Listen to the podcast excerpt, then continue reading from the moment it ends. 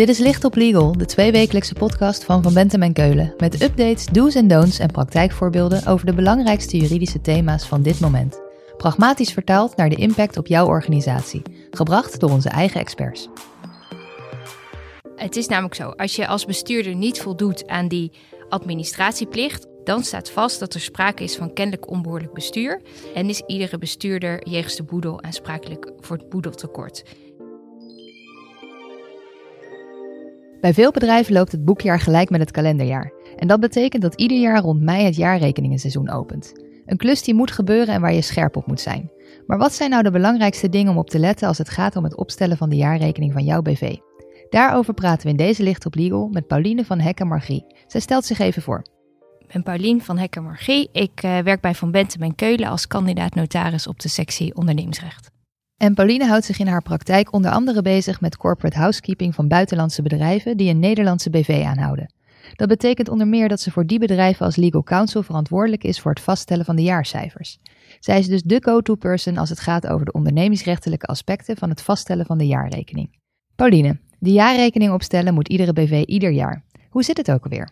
Ja, klopt. Uh, je noemde het al, maar in deze podcast gaan we praten over BV's. En dan zijn er drie dingen belangrijk. De jaarrekening moet worden uh, opgesteld, daarna vastgesteld en openbaar worden gemaakt. En als je dat niet doet of niet goed doet, dan uh, zijn er consequenties voor de bestuurders. Je noemt al dat er consequenties zijn voor de bedrijfsleiding. Daar gaan we het zeker over hebben. Maar laten we beginnen bij hoe het werkt. Het opstellen van de jaarrekening. Wat zijn daar de aandachtspunten? Nou, het bestuur is uh, verplicht om binnen vijf maanden na afloop van het boekjaar de jaarrekening op te stellen.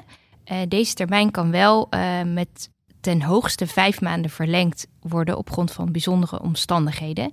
Dit is dan een besluit van de Algemene Vergadering.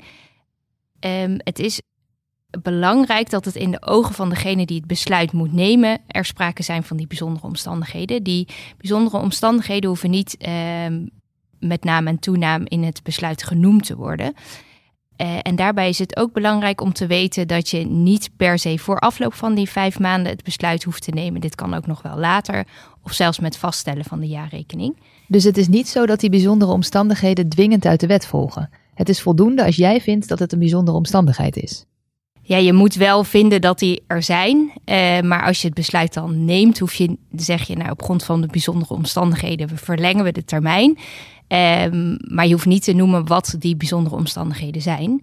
En dan is ook nog wel goed om te weten dat de tijdelijke wet COVID, en uh, die bepaalt dat ook het bestuur zo'n verlengingsbesluit zou kunnen nemen. Oké, okay, want je zegt het bestuur. Want normaal gesproken moeten de aandeelhouders dat doen?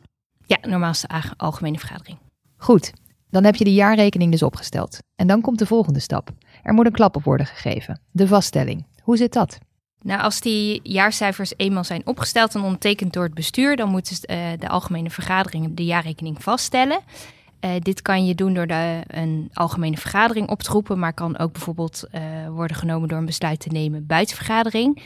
Het is wel zo dat een BV moet eenmaal per jaar een algemene vergadering houden of eenmaal per jaar buiten vergadering besluiten. Dit noem je de jaarvergadering.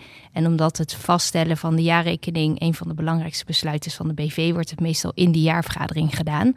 Uh, maar dat hoeft dus niet. Het kan ook uh, op een los moment gebeuren. Helder. Maar je hebt natuurlijk BV's in alle soorten en maten. BV's waar het eigendom verspreid is over verschillende aandeelhouders en er een apart uitvoerend bestuur is. Maar je hebt ook BV's waar de aandeelhouders en bestuurders dezelfde zijn, zoals bij veel familiebedrijven. In dat laatste geval, moeten zij ook door die hele mangel? Uh, nee, dat hoeft niet. Want in de wet staat als alle aandeelhouders tevens de bestuurder zijn, dan geldt uh, ondertekening van die jaarrekening door de bestuurders tevens als vaststelling. Uh, je kan dit wel uitsluiten. En dit is belangrijk om te doen als er een accountantsverklaring eh, moet worden eh, opgesteld. Want um, degene die de jaarrekening moet vaststellen, de AVA, moet dus wel eerst uh, van die accountsverklaring kennis hebben genomen voordat de ja jaarrekening kan worden vastgesteld. hey, en in het begin sprak je over de gevolgen voor bestuurders. Daar zouden we nog even op terugkomen. Als die boeken nou definitief zijn vastgesteld, ben ik dan als bestuurder of de hoek? Nou, vroeger was hier verschil van mening over en dacht men dat dat wel zo zou kunnen. Uh, dat je direct kwijting uh, wordt verleend, maar thans is dat niet meer zo. En nu zegt de wet dat um, vaststelling van de jaarrekening niet strekt tot kwijting van de bestuurders en de commissaris als die er zijn. Ehm, in het vorige geval wat we, eh, waar we het net over hadden, als alle aandeelhouders tevens bestuurders zijn, dan uh, geldt vaststelling wel uh, ook als kwijting voor de bestuurders en de eventuele commissarissen. En nu zijn er twee recente gevallen, zijn er vast wel meer, maar van ING Groep en Steinhoff International Holdings. Um, daar werd de jaarrekening wel vastgesteld door de AVA, maar werd er geen kwijting verleend aan de bestuurders en commissarissen. Dit um, omdat de aandeelhouders hun ongenoegen wilden uiten voor het gevoerde beleid door het bestuur. Dan zit je dus mooi met de gebakken peren. Ja, dan uh, heb je geen kwijting. En dan is de jaarrekening opgesteld, hij is vastgesteld en dan moet hij nog openbaar gemaakt worden. Hoe zit dat ook alweer? En ja, na vaststelling van de jaarrekening moet hij binnen acht dagen openbaar worden gemaakt door neerlegging bij de Kamer van Koophandel. Um, het is belangrijk dat uiteindelijk de jaarrekening binnen twaalf maanden openbaar wordt gemaakt. Dat is dus die vijf maanden um, die je hebt om het op te stellen, eventueel vijf maanden van de verlenging en dan nog twee maanden om het vast te stellen. Mocht het toch niet lukken om dan binnen die twaalf maanden de jaarrekening vast te stellen, dan moet die alsnog openbaar worden gemaakt met de opmerking erop dat die niet is vastgesteld. En je zegt, je moet de jaarrekening neerleggen bij de Kamer van Koophandel. Kan ik het niet gewoon op mijn website publiceren?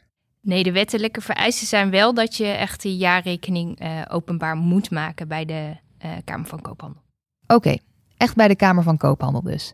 Maar nu hoor ik regelmatig dat mensen hun stukken eigenlijk nooit of pas vele jaren later deponeren. Is dat erg? Ja, dat is zeker erg, want uh, dan komen we aan bij de gevolgen die het heeft voor de bestuurders. En uh, een belangrijke factor is de bestuurdersaansprakelijkheid. Um, het is namelijk zo, als je als bestuurder niet voldoet aan die administratieplicht om je um, de boekhouding op orde te houden en je cijfers op orde te houden. En uiteindelijk die publicatieplicht om de jaarcijfers openbaar te maken. Dan staat vast dat er sprake is van kennelijk onbehoorlijk bestuur. En wordt dat uh, vermoed uh, een belangrijke oorzaak van het uh, faillissement te zijn. En is iedere bestuurder jegens de boedel aansprakelijk voor het boedeltekort. Er is hierop wel een uitzondering in de tijdelijke wet COVID-19.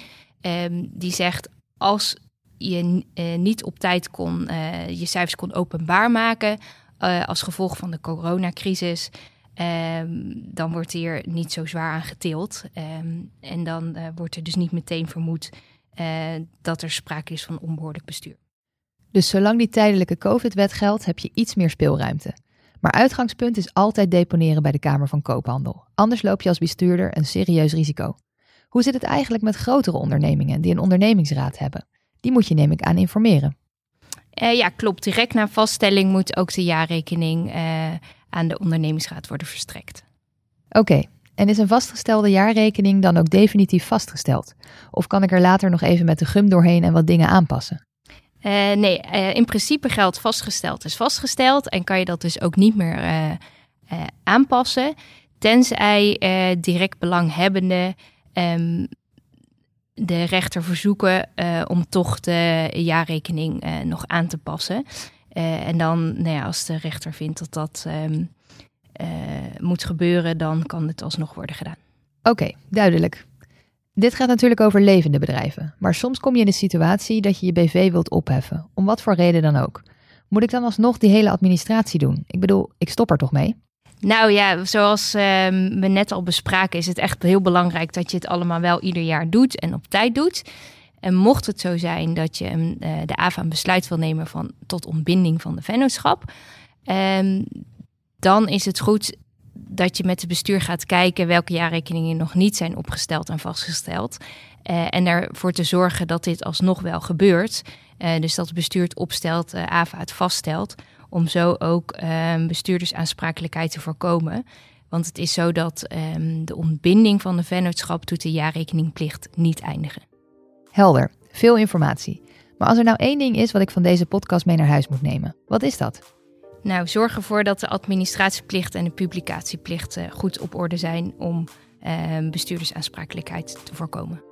Pauline, dankjewel. Als we meer willen weten, waar kunnen we dan terecht? Uh, je kan me altijd een uh, mail sturen op Paulien van Hekken met ck.vbk.nl. Ehm, of je mag me altijd bellen en de telefoonnummers staan op onze website. Dit was Licht op Legal, een podcast van Van Bentem en Keulen. Te beluisteren via Spotify, Apple Podcasts of je eigen favoriete podcast-app. Wil je meer weten? Heb je suggesties voor een onderwerp? Of wil je dat onze experts hun licht laten schijnen op jouw juridisch vraagstuk? Laat het ons weten via vbk.nl/slash lichtoplegal.